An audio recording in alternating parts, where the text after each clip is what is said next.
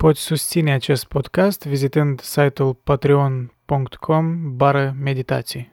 Acest audio a fost extras dintr-un video eseu pe care îl poți accesa în formatul original pe canalul de YouTube.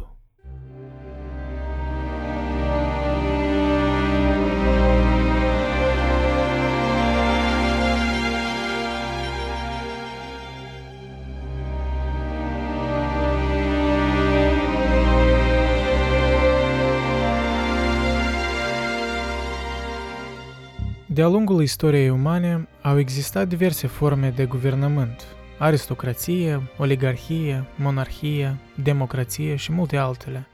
Dar de la Revoluția franceză încoace, idealul democrației pare să fie norma zilei, iar intelectuali publici ca Francis Fukuyama și Steven Pinker privesc mai degrabă optimist la viitorul democrațiilor liberale din Occident. Însă două milenii mai devreme, Platon avea o viziune mult mai pesimistă, el vedea democrația fiind extrem de fragilă și exploatabilă. El considera democrația ca o continuitate a oligarhiei care a degradat.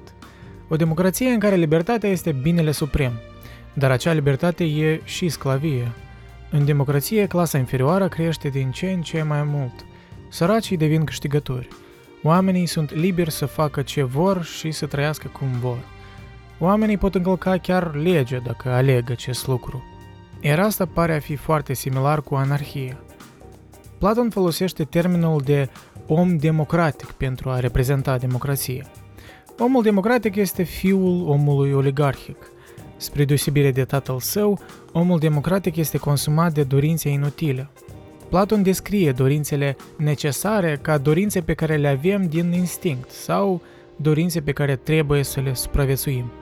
Pe de altă parte, Dorințele inutile sunt greu de rezistat, cum ar fi dorința de bogăție, spre exemplu. Omul democratic devine obsedat de toate lucrurile pe care le poate cumpăra din banii săi și este mai degrabă preocupat de propria avere decât de modul în care poate ajuta alți oameni. Face orice vrea, oricând vrea să o facă. Viața lui nu are ordine sau prioritate.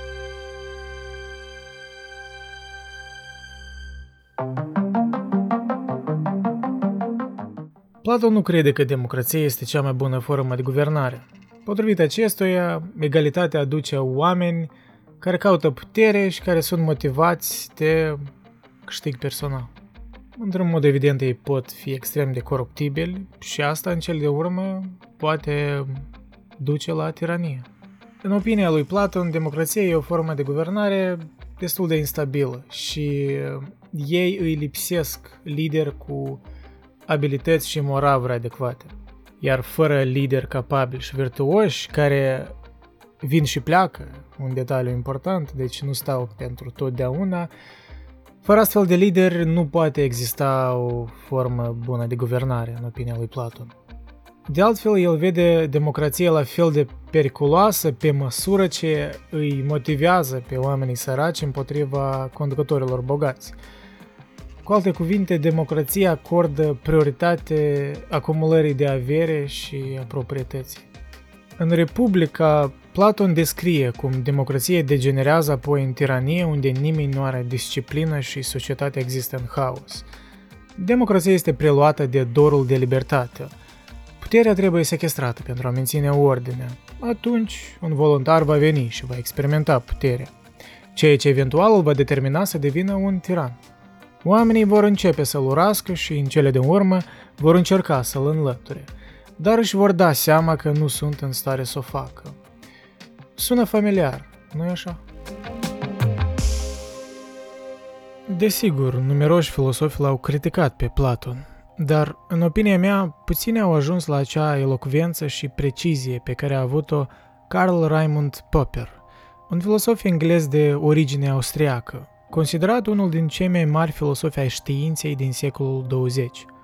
El s-a opus oricărei forme de convenționalism și relativism în știință și în activitatea umană în general.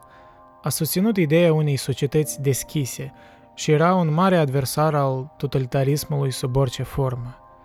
Prima carte în limba engleză i-a fost acceptată pentru publicare în Londra, în timp ce bombele lui Hitler cădeau deasupra orașului – și a fost publicată în 1945 sub titlul Societatea deschisă și dușmanii ei, The Open Society and its Enemies. În 1988, revista The Economist l-a invitat să scrie un articol despre democrație. Articolul a apărut în ediția din 23 aprilie a acelui an și a argumentat pentru un sistem bipartit. Societatea deschisă și dușmanii ei a fost bine primită de către critici și public, dar Popper totuși își punea întrebări dacă teoria sa centrală a democrației a fost de fapt înțeleasă corect. Respectiv acest articol pe care el l-a scris a fost menit să precizeze ideile centrale din carte. Și eu voi uh, sumariza niște idei din acest articol în uh, videoul respectiv. Teoria clasică a democrației este, pe scurt, teoria că democrația este domnia poporului și că poporul are dreptul de a conduce. Pentru afirmația că oamenii au acest drept au fost expuse multe și diverse motive. Cu toate acestea, fără să intre în prea multe detalii, Popper preferă să examine pe scurt o parte din fundalul istoric al teoriei și al terminologiei clasice.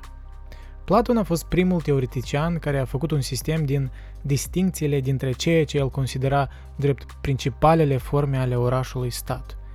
Conform numărului de conducători, el a făcut distinția între monarhia, conducerea unui om bun, și tirania, forma denaturată a monarhiei. Aristocrația, conducerea câtorva oameni buni, și oligarhia, forma sa distorsionată. Și, de asemenea, democrația, conducerea celor mulți, a tuturor oamenilor. Dar în acest caz democrația nu avea două forme, căci mulți oameni au format întotdeauna o gloată și astfel democrația a fost denaturată în sine. Problema democrației poate fi sumarizată printr-un citat al lui Platon din Republica. Există în fiecare dintre noi, chiar și cei care par a fi cei mai moderați, un tip de dorință teribilă, sălbatică și fără lege. Dar antidotul propus de același Platon poate fi oferit doar prin domnia regilor filosofi. În cuvintele grecului, societatea pe care am descris-o nu poate niciodată să devină realitate sau să vadă lumina zilei și nu vor avea sfârșit necazurile statelor sau, într-adevăr, dragul meu Glaucon, al omenirii însăși, până când filosofii nu vor deveni conducători în această lume sau până când cei pe care îi numim acum regi și conducători devin cu adevărat filosofi. Puterea politică și filosofia ajung astfel în aceleași mâini. Popper însă încearcă să coboare ideile mai abstracte ale lui Platon la realitățile curente ale modernității. El declarase, dacă ne uităm mai atent la această clasificare și dacă ne întrebăm ce problemă îl îngrijora pe Platon, atunci constatăm următorul aspect, care i-au deranjat și pe alți mari gânditori după Platon – de la Platon la Karl Marx și nu numai, problema fundamentală a fost întotdeauna cine ar trebui să conducă statul. Una dintre sugestiile mele principale va fi că această problemă trebuie înlocuită cu una complet diferită. Răspunsul lui Platon a fost simplu și naiv. Cel mai bun ar trebui să domnească. Dacă este posibil, cel mai bun dintre toți. De sine stătător. Următoarea alegere, cei mai buni câțiva, aristocrații dar cu siguranță nu mulțimea, gloata, poporul. Practica ateniană fusese chiar înainte de nașterea lui Platon, tocmai opusul. Oamenii, demosul, ar trebui să conducă. Toate deciziile politice importante, precum războiul și pacea, au fost luate de adunarea tuturor cetățenilor cu drepturi de pline. Aceasta se numește acum democrație directă. Dar nu trebuie să uităm niciodată că cetățenii au format o minoritate a locuitorilor – chiar și a băștinașilor. Din punctul de vedere adoptat aici, important este că, în practică, democrații atenieni au considerat democrația lor ca alternativă la tiranie, la o guvernare arbitrară.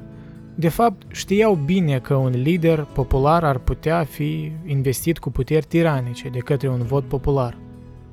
Respectiv, Popper ne sugerează că atenienii știau că un vot popular poate fi greșit, chiar și în cele mai importante chestiuni. Instituția ostracizării a recunoscut acest lucru. Persoana ostracizată a fost interzisă doar ca măsură de precauție. Acel om nu a fost nici judecat, nici considerat vinovat. Atenienii au avut dreptate. Deciziile au fost făcute în mod democratic și chiar puterile transmise unui guvern de către un vot democratic pot fi greșite. Este greu, dacă nu chiar imposibil, să construiești o Constituție care să protejeze împotriva greșelilor. Acesta este unul dintre cele mai puternice motive pentru întemeierea ideii democrației pe principiul practic al evitării tiraniei mai degrabă decât pe un drept divin sau moral legitim al poporului de a guverna. În opinia lui Popper, principiul vicios al legitimității joacă un rol important în istoria europeană. În timp ce legiunile romane erau puternice, cezarii și-au bazat puterea pe principiul armata legitimează conducătorul, prin aclamare. Dar odată cu declinul Imperiului, problema legitimității a devenit urgentă, iar acest lucru a fost puternic resimțit de Diocletian, care a încercat să susțină ideologic noua structură a Imperiului Cezarilor Zei, cu distincții tradiționale și religioase și atribuirea corespunzătoare a diferitelor titluri, Cezar, Augustus, Herculius și Jovius, adică legate de Jupiter. Totuși, se pare că era nevoie de o legitimare religioasă mai autoritară, mai profundă. În generația următoare, monoteismul sub formă creștinismului, care dintre monoteismele disponibile s-a răspândit cel mai mult, s-a oferit lui Constantin ca soluție la problemă. De atunci, conducătorul a fost condus de Harul lui Dumnezeu, al singurului și unicului Dumnezeu universal. Succesul complet al acestei noi ideologii a legitimității explică atât legăturile cât și tensiunile dintre puterile spirituale și cele lumești, care au devenit astfel dependente reciproc și, prin urmare, rivale pe tot parcursul evului mediu. Deci, în evul mediu, răspunsul la întrebarea cine ar trebui să conducă a devenit principiul Dumnezeu este conducătorul și El guvernează prin intermediul reprezentanților săi umani legitimi. Acest principiu al legitimității a fost întâi serios contestat de către reformă și apoi de către Revoluția engleză din 1648-1649, care a proclamat dreptul divin al poporului de a conduce. Dar în această revoluție, dreptul divin al oamenilor de a conduce a fost eventual folosit pentru a stabili dictatura lui Oliver Cromwell. Popper continuă. După moartea dictatorului Cromwell, a existat o revenire la vechea formă de legitimitate și încălcarea legitimității protestante de către Iacob al II-lea, de către monarhul legitim însuși, a condus la Revoluția Glorioasă din 1688, și la dezvoltarea democrației britanice printr-o întărire treptată a puterii Parlamentului, care îl legitimase pe William și Maria.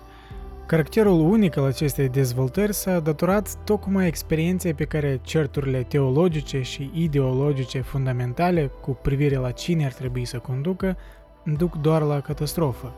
Legitimitatea regală nu mai era un principiu fiabil și nici domnie poporului. În practică a existat o monarhie de legitimitate, oarecum dubioasă, creată de voința Parlamentului și o creștere destul de constantă a puterii parlamentare. Britanicii au devenit dubioși cu privire la principiile abstracte și problema platonică cine ar trebui să conducă nu a mai fost pusă serios în Marea Britanie până în zilele noastre. Karl Marx, care nu era un politician britanic, era încă dominat de vechea problemă platonică pe care o considera astfel. Cine ar trebui să conducă? Cei buni sau cei răi? Muncitorii sau capitaliștii? Și chiar și cei care au respins cu totul statul în numele libertății nu s-au putut elibera de lanțurile unei vechi probleme concepute greșit, căci se numeau anarhiști, adică oponenți ai tuturor formelor de guvernare – unul ar putea simpatiza cu încercarea lor nereușită de a scăpa de vechea problemă, cine ar trebui să conducă. În societatea deschisă și dușmanii ei, Popper însă propune o altă întrebare în loc de întrebarea clasică, cine ar trebui să conducă. El ne întreabă, uite, cum ar trebui să constituim statul astfel încât să putem scăpa de conducătorii răi fără vărsare de sânge și fără violență. Aceasta, spre deosebire de vechea întrebare, este o problemă complet practică, s-ar putea spune chiar tehnică. Și așa numitele democrații moderne sunt exemple bune de soluții practice la această problemă, chiar dacă nu au fost concepute în mod conștient, având în vedere această problemă. Căci toți adoptă cea mai simplă soluție la noua problemă, adică principiul conform căruia guvernul poate fi demis cu o majoritate de voturi.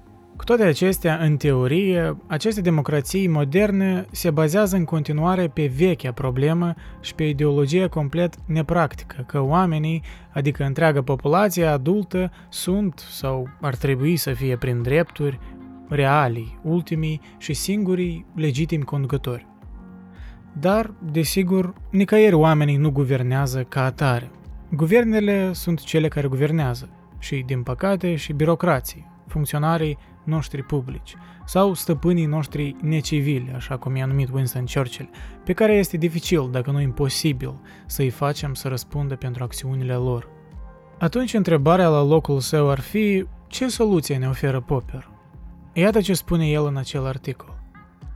Care sunt consecințele acestei teorii simple și practice a guvernării? Modul meu de a pune problema și soluția mea simplă nu intră, desigur, în conflict cu practica democrațiilor occidentale, cum ar fi Constituția nescrisă a Marii Britanii și numeroasele Constituții scrise, care au luat Parlamentul Britanic mai mult sau mai puțin ca model de urmat. Aceasta este practica și nu teoria lor, pe care teoria mea, problema mea și soluția ei încearcă să o descrie.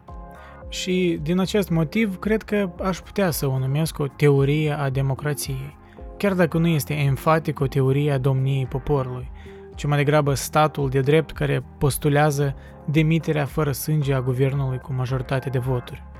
Teoria mea evită cu ușurință paradoxurile și dificultățile vechii teorii. De exemplu, probleme precum ce trebuie făcut dacă vreodată oamenii votează pentru a stabili o dictatură.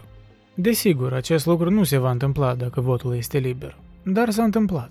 Și dacă se întâmplă, majoritatea Constituțiilor necesită, de fapt, mult mai mult decât votul majorității pentru a modifica dispozițiile constituționale și, prin urmare, ar cere probabil o majoritate de două treimi sau chiar trei sferturi calificate pentru un vot împotriva democrației. Dar această cerere arată că prevăd o astfel de schimbare – și în același timp nu se conformează principiului conform căruia voința majoritară necalificată este sursa supremă de putere, că oamenii printr-un vot majoritar au dreptul să conducă. Toate aceste dificultăți teoretice sunt evitate dacă se renunță la întrebarea cine ar trebui să conducă și se înlocuiește cu o problemă nouă și practică. Cum putem evita cel mai bine situațiile în care un conducător rău provoacă prea mult rău? Când spunem că cea mai bună soluție pe care o cunoaștem este o Constituție care permite votului majorității să demită guvernul, atunci nu spunem că votul majorității va fi întotdeauna corect. Nici nu spunem că de obicei va fi corect.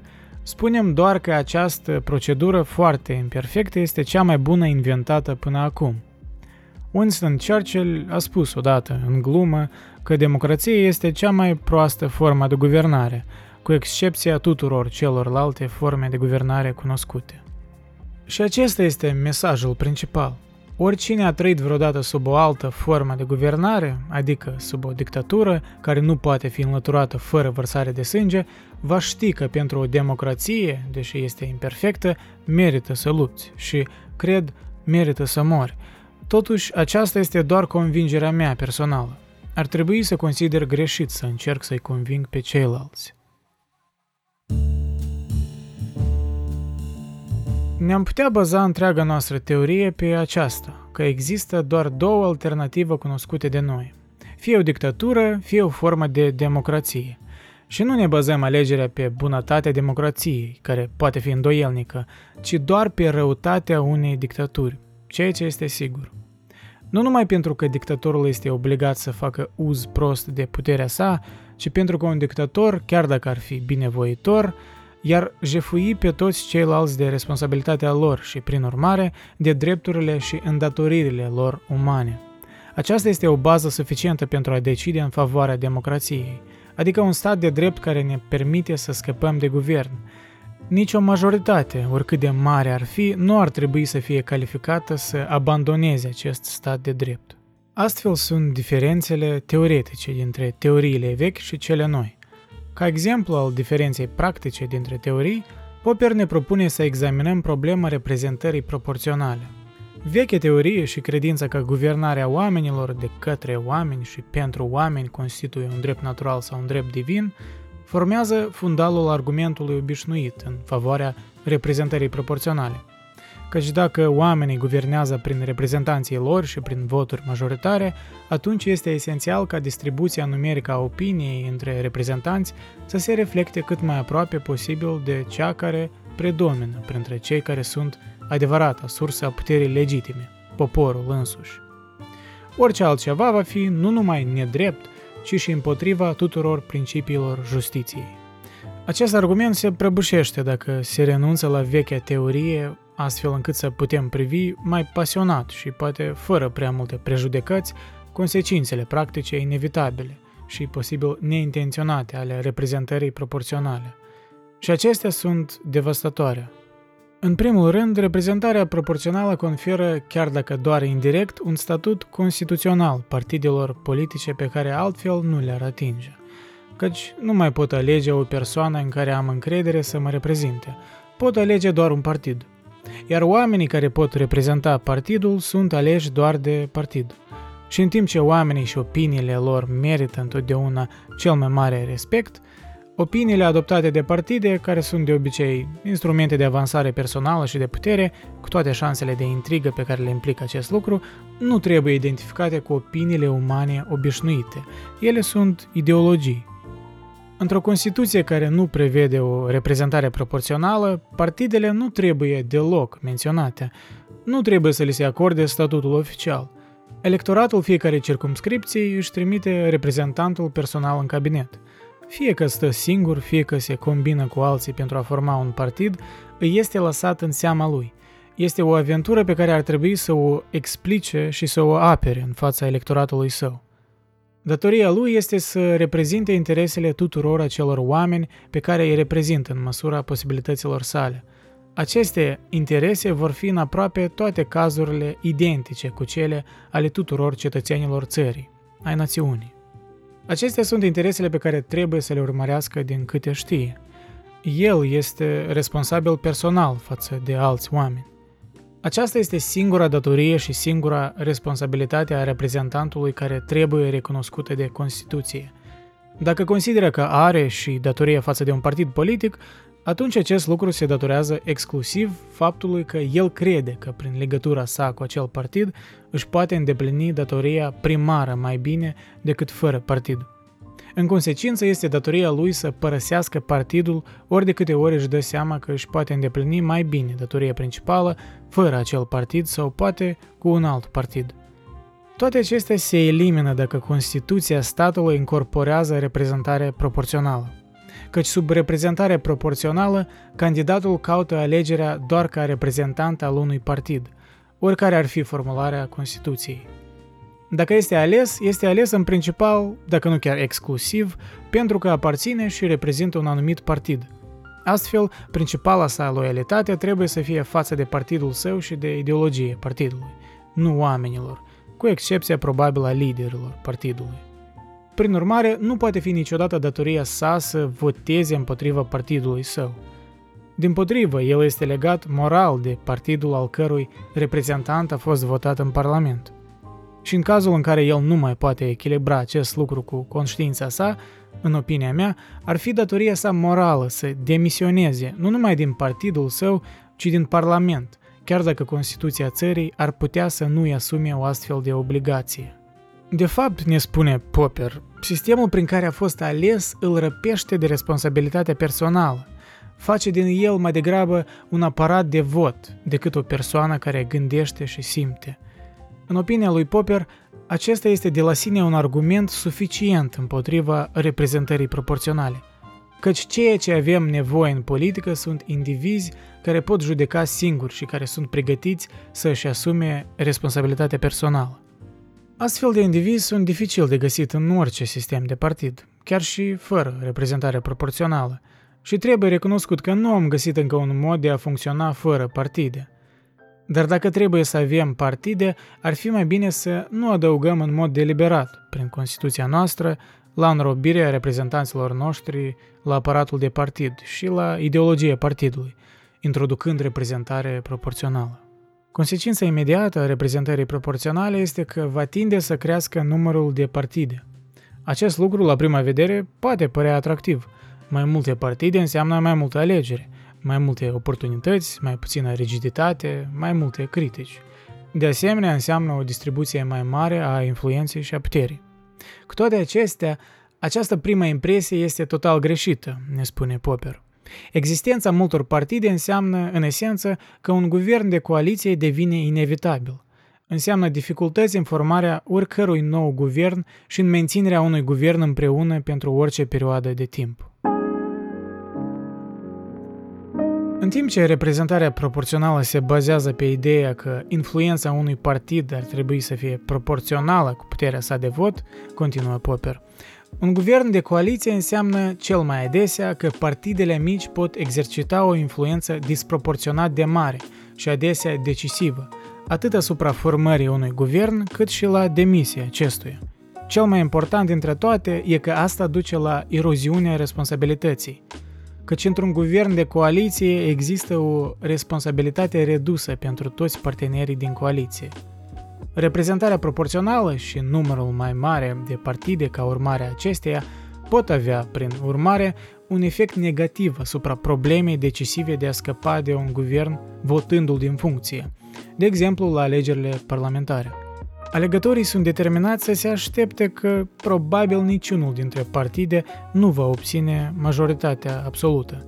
Având această așteptare în minte, oamenii cu greu votează împotriva vreunei părți, Drept urmare, în ziua alegerilor, niciuna dintre părți nu este demisă, niciuna nu este condamnată. În consecință, nimeni nu privește ziua alegerilor drept ziua judecății. Ca o zi în care un guvern responsabil își dă seama de faptele și omisiunile sale, de succesele și eșecurile sale, iar o opoziție responsabilă critică această evidență și explică ce măsuri ar fi trebuit să ia guvernul și de ce pierderea a 5% sau 10% din voturi de către unul sau altul dintre partide nu este văzută de alegători ca un verdict de vinovat. Ei o privesc mai degrabă ca o fluctuație temporară a popularității. În timp, oamenii se obișnuiesc cu ideea că niciunul dintre partidele politice sau liderii lor nu pot fi cu adevărat responsabili pentru deciziile lor, care ar fi putut fi forțate de necesitatea de a forma o coaliție. Din punctul de vedere al noii teorii, ziua alegerilor ar trebui să fie ziua judecății, așa cum a spus Pericles din Atena în jurul anului 430 înaintea ierei noastre. Deși doar câțiva pot genera o politică, suntem cu toții capabili să o judecăm. Desigur, este posibil să o judecăm greșit. De fapt, de multe ori o facem. Dar dacă am trăit perioada de putere a unui partid și am simțit repercusiunile sale, avem cel puțin unele calificări pentru judecată. Acest lucru presupune că partidul aflat la putere și liderii săi erau pe deplin responsabili pentru ceea ce făceau. La rândul său, acest lucru presupune un guvern majoritar. Dar cu o reprezentare proporțională, chiar și în cazul unui singur partid care guvernează cu majoritate absolută și eliminat de o majoritate de cetățeni dezamăgiți, guvernul nu poate fi înlăturat din funcție ar prefera să caute cel mai mic partid, suficient de puternic pentru a continua să guverneze cu ajutorul său. Prin urmare, liderul cenzurat al partidului mai mare ar continua să conducă guvernul, în opoziție directă la votul majorității și pe baza ajutorului primit de la unul dintre micile partide, ale căror politici, în teorie, pot fi departe de a reprezenta voința oamenilor. Desigur, micul partid poate să nu fie puternic reprezentat în noul guvern. Dar puterea sa va fi foarte mare, deoarece poate răsturna guvernul în orice moment. Toate acestea încalcă grosolan ideea care stă la baza reprezentării proporționale, ideea că influența exercitată de orice partid trebuie să corespundă numărului de voturi pe care le poate obține. Dar aici apare un moment uh, poate mai scandalos pe care ne-l sugerează Popper. Pentru a face un guvern majoritar posibil, avem nevoie de un sistem care se apropie de unul bipartit. Ca în Statele Unite sau Marea Britanie, deci două exemple pe care însăși Popper uh, ne le oferă. Și de aici reiese faptul că, uite, întrucât existența acestei reprezentări proporționale împiedică uh, realizarea unui sistem bipartit, cu adevărat bipartit, el ne sugerează că, în interesul responsabilității parlamentare, ar trebui să rezistăm ideii, probabil, tentante că democrația cere reprezentare proporțională. În schimb, ar trebui să tindem spre un sistem cu două părți sau cel puțin ceva care se aseamnă cu el, întrucât în astfel de sistem va exista un proces continuu de autocritică din partea ambelor părți, ne sugerează Popper. Evident că o asemenea soluție pare a fi stranie la prima vedere și mulți din noi ar avea obiecții. Mulți din noi ar spune, băi, un sistem bipartit reprime formarea altor partide. Și asta e corect, admite Popper. Dar schimbări considerabile sunt evidente în ambele partide mari din uh, Marea Britanie și Statele Unite. În cuvintele lui Popper, represiunea nu trebuie să fie o negare a flexibilității. Personal, eu român destul de sceptic față de asemenea soluție. Și nu sigur că un sistem bipartit numai decât încurajează un proces continuu de autocritică din partea ambelor părți. Dar despre asta voi vorbi puțin mai departe. Totuși, o problemă care Popper o identifică și cu care eu sunt de acord e că cei care sunt mai antidemocratici romantizează trecutul și schimonosesc realitatea vieții care în esență era destul de dură în trecut. El uh, declarase în societatea deschisă următorul lucru. Cu cât încercăm mai mult să ne întoarcem la vremurile eroice ale tribalismului, cu atât mai sigur ajungem la Inchiziție, la poliția secretă și la un banditism romantizat. Începând cu înăbușirea rațiunii și a adevărului, nu putem sfârși decât cu cea mai brutală și mai violentă distrugere a tot ce e omenesc – nu există întoarcere la o armonioasă stare de natură. Dacă ne întoarcem, vom fi siliți să străbatem până la capăt drumul înapoi, să revenim la animalitatea.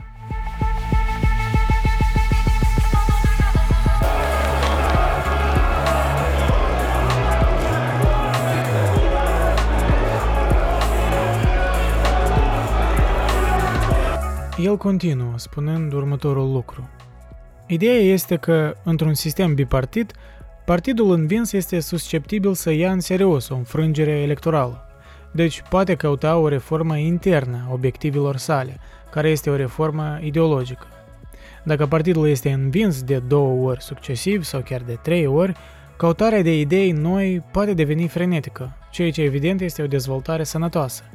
Acest lucru se va întâmpla probabil, chiar dacă pierderea de voturi nu a fost foarte mare. În cadrul unui sistem cu multe partide și cu coaliții, acest lucru nu este probabil să se întâmple, mai ales când pierderea de voturi este mică, atât șefii de partid cât și electoratul sunt înclinați să ia schimbarea în liniște. Ei îl consideră o parte a jocului, deoarece niciuna dintre părți nu a avut responsabilități clare.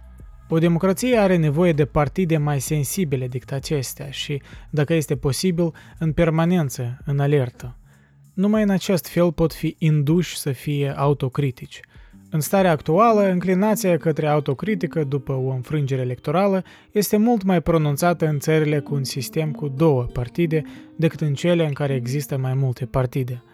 În practică, atunci, un sistem bipartit este probabil mai flexibil decât un sistem multipartit, contrar primelor impresii. Se spune, reprezentarea proporțională oferă unui nou partid șansa de a se ridica. Fără ea, șansa este mult diminuată și simpla existența unei părți terțiare poate îmbunătăți foarte mult performanța celor două mari părți. Acesta poate fi cazul, dar dacă apar 5 sau 6 astfel de noi partide, după cum am văzut, chiar și un mic partid poate deține o putere disproporționată dacă este în măsură să decidă la care dintre cele două mari partide se va alătura pentru a forma un guvern de coaliție. Se mai spune un sistem cu două partide este incompatibil cu ideea unei societăți deschise, cu deschiderea pentru idei noi și cu ideea de pluralism. Răspuns. Atât Marea Britanie cât și Statele Unite sunt foarte deschise la idei noi. Deschiderea completă ar fi, desigur, autodistrugătoare, la fel ca libertatea de plină. De asemenea, deschiderea culturală și deschiderea politică sunt două lucruri diferite. Și mai important chiar decât deschiderea tot mai largă a dezbaterii politice, poate fi o atitudine adecvată față de ziua judecății politice.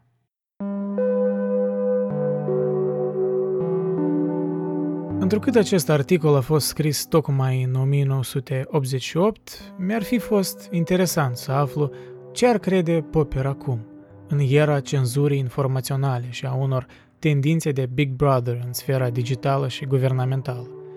Ar fi el oare la fel de optimist în a afirma că Statele Unite și Marea Britanie sunt deschise la idei noi, că sistemul bipartit încurajează un proces continuu de autocritică de către cele două părți? Deși presupun că Popper ar rămâne un apărător fervent al democrației, presimt că ar fi mai precaut în optimismul său. Realitățile curente și pericolele democrațiilor de a se transforma treptat în tiranii, așa cum ne avertiza cândva Platon, ar fi mai palpabile pentru Popper, cred eu. Cu toate acestea, există diferențe majore între viziunea lui Popper și cea a lui Platon. Primul, deși deloc nu e un relativist, are un temperament mai deschis și mai tolerant față de eșuările democrațiilor. Sunt răuri necesare, ne-ar spune Popper. În cazul dat ai putea spune că Popper e mai naiv și probabil ai avea o oarecare dreptate. Platon, pe de altă parte, luând în considerare contextul Atenei de atunci și a democrației sale fragile, a fost mult mai rigid și mai vigilent în gândire. Răurile democrației ar trebui evitate, întrucât de la răuri mici ajunge la răuri mari, la demagogie și la tiranie. Platon era un propunător al regimului aristocratic, dar cu modificări profund idealiste și filosofice. El credea că conducătorii răi vor fi eliminați prin filtrul sever al antrenării regilor filosofi, când de mici ar fi selectați și luați din familii, antrenați în filosofie, matematică, oratorie și guvernare. După două decenii de antrenare, ei ar fi demni de a conduce. Nu e greu de observat că Platon era mai idealist în abordarea sa, pe când Popper e mult mai pragmatic. Similar cu Platon, Popper știa de neajunsurile democrației și a văzut din prima mână cum ea poate crește în tiranie. Platon a crescut prin regimul oligarhic a celor 30 de tirani, în care Sparta i-a dominat pe Atena, iar Popper a făcut parte din generația celor două războaie mondiale, care probabil mai mult ca oricine ar trebui să fie dezamăgit de deciziile poporului, care a contribuit la ascensiunea celui de-al treilea Reich în Germania și la Revoluția bolșevică în Rusia. În opinia mea, diferența principală între Popper și Platon e următoarea. Popper e mult mai tolerant față de neajunsurile democrației, crezând că alternativa e mult mai proastă, pe când Platon e mult mai vigilent față de neajunsurile democrației. El îl vede ca un sistem de guvernare defect și ineficient, pericolele căruia sunt prea mari pentru a fi experimentate. În mod normal, Platon sună potrivit de antic și demodat, iar Popper sună modern și mult mai liberal. Dar cred că e greșit să desconsiderăm avertizările lui Platon, crezându-l complet irrelevant – Orice perioadă de stabilitate democratică într-adevăr neagă ideile grecului, punându-le într-o lumină proastă. Dar în timpul instabilității, pesimismul său ne servește ca o sursă de reamintire că mult iubită democrație e mult mai fragilă decât ne pare la prima vedere și, în cele din urmă, trebuie adaptată la realitățile prezentului. Același Popper, cred eu, ne-ar avertiza de pericolul de a deveni mulțumiți de sine și de a uita că strămoșii noștri au vărsat sânge pentru libertățile care astăzi le luăm de la sine. Așa a fost să fie că societatea contemporană din Occident a ales calea lui Popper, calea democrației, și l-a rejectat pe Platon. Atunci sarcina noastră ca cetățeni e să nu uităm că menținerea acestui sistem fragil depinde inclusiv și de noi, demosul, poporul, Chiar dacă pe zi ce trece, iluziile oricărui control din partea noastră se destramă și mai mult. Pe cât de ironic n-ar suna asta, adevărul ar putea fi că, de fapt, o democrație ca atare, în care poporul guvernează direct, nici nu a existat vreodată. Dar, ar spune Platon, asta nici n-ar fi de dorit, întrucât într-o democrație directă, oamenii ar fi preocupați de dorințele proprii în detrimentul binelui comun. Privind la lumea prin lentila asta, îți dai seama că există multe lucruri pe care încă nu le cunoaștem într-un mod real. Poate că dezbaterile asupra democrației și a formelor alternative de guvernament sunt doar în forma sa incipientă, iar pentru a construi un sistem care va supraviețui instabilitățile inevitabile ale vieții, ar fi util să luăm în considerare ambele argumente, cele pro-democratice și cele antidemocratice.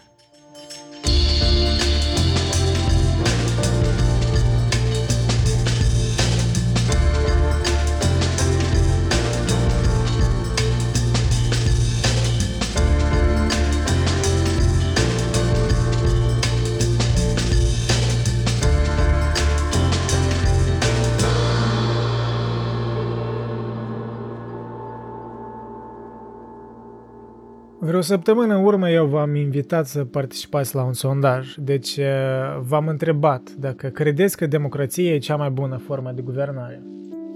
Și voi ați răspuns astfel. 20% din voi a spus că da, e cea mai bună formă de guvernare, 17% a spus că nu, 12% a spus că nu știu. Și cei mai mulți din voi, 45%, au spus că în teorie da, dar democrația ca tare nu există și doar 7% au spus că nu, democrația dă naștere la dictatură, parafrazându-l pe Platon. Îmi pare curios rezultatul. Eu, de exemplu, nu mă așteptam atât de mult să răspundeți că în teorie da, dar democrația ca tare nu există. Asta e părerea mea într-un oarecare fel și așa, plăcut surprins că și voi sunteți destul de sceptici la realitățile ei, știi?